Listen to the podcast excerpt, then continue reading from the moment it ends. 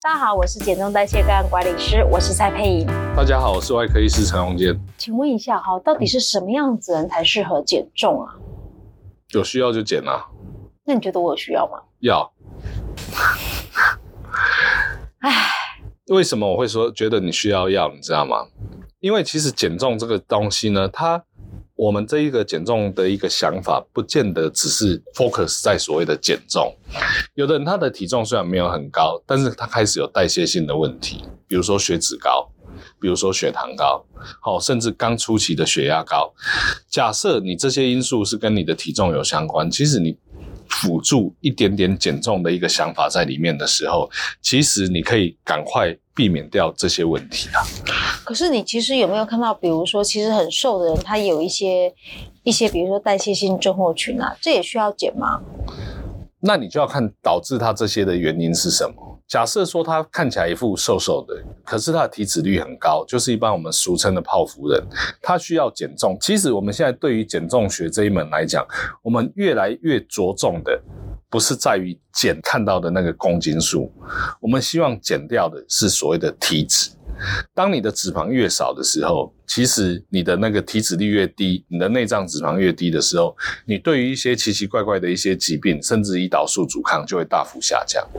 哦，所以其实呢，减重的部分应该是说，不是因为外外观，第一个外观是很重要，嗯，那最主要还是以健康为主。没有啦，取决于有没有喜欢的对象啦，有喜欢的对象，外观就重要；没有喜欢的对象，外观就不重要。这样可以吗？这这这这这这是哪门子的回答？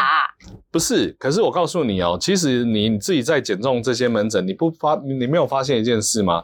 当你体重过重的时候，其其实即便没有到病态性肥胖，但是身形好看的人，他其实在于某些环境上面，包括职场、包括社交上面，他就有一定的优势存在。那有些人他。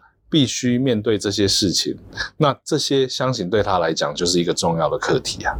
哦，也对啦，其实因为现在人都是视觉性、视觉、视觉性动物。嗯。对，像你如果哪一天肿起来的时候，我就必须另谋 partner 了。你刚，所以你刚才叫我减重的原因是在这边吗？所以已经准备要另谋。没有，因为因为其实是为了你好啊，你自己血脂有高啊，你自己血脂有高，这是我家族遗传，是没有办法，这是基因造成的。的，所以咯，大家是不是又听到了？其实，呃，我们人因为现在的资讯越来越发达，所以很多人都变理由博啊。对，当我讲 A 的时候，你就面对病人也是一样。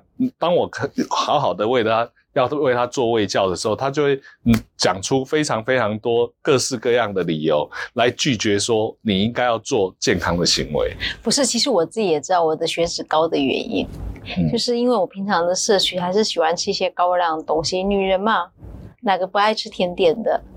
真的吗？真的啊！你又不是女人。现在有很多听众就会反反驳你这句话，也不一定哦。没有哦，我告诉你，女生呢。都永远都有第二个胃，就是来装甜点胃。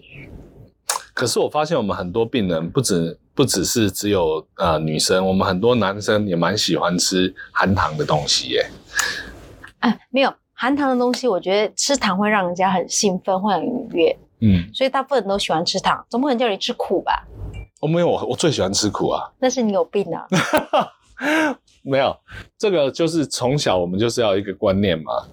其实你能够吃得苦中苦啊，你才能够得到更好的一个未来啊！啊，那种是古时候人讲的话。所以，其实对于说是不是一定要重度肥胖的人，在你的认为里面，真的是重度肥胖的人才需要减重吗？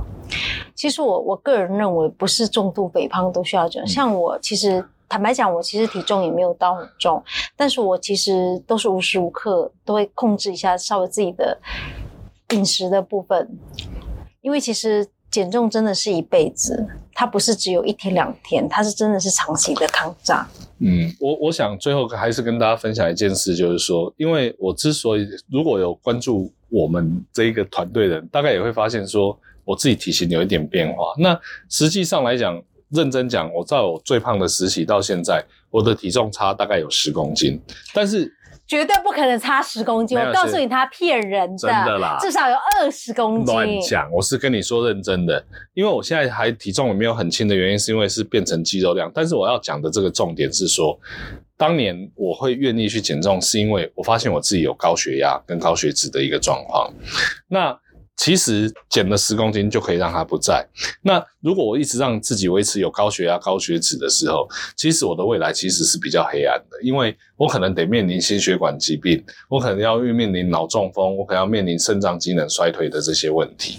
所以，当你的身体开始出现某些警讯的时候，当你健检的数字开始有些红字的时候，其实不管你是不是重度肥胖。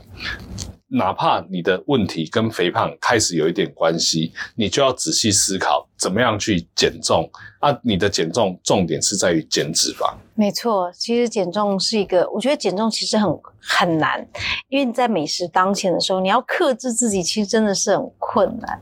再加上其实运动，坦白来讲，你有时候做了老半天的运动，然后站上体重机去看啊。一公斤也没下降，再站上体脂机上去看，啊，下降的幅度也是只有一点点，久而久之就是懒了。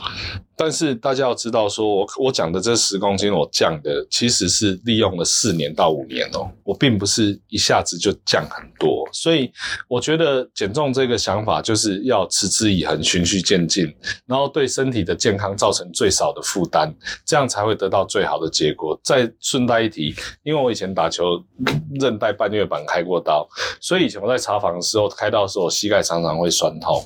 那借由少了这几公斤，其实我们现在就我就很少有这个问题，甚至还可以陪我儿子去打球。所以我我还是跟大家讲，就是说不要觉得说减重只是胖子的专利。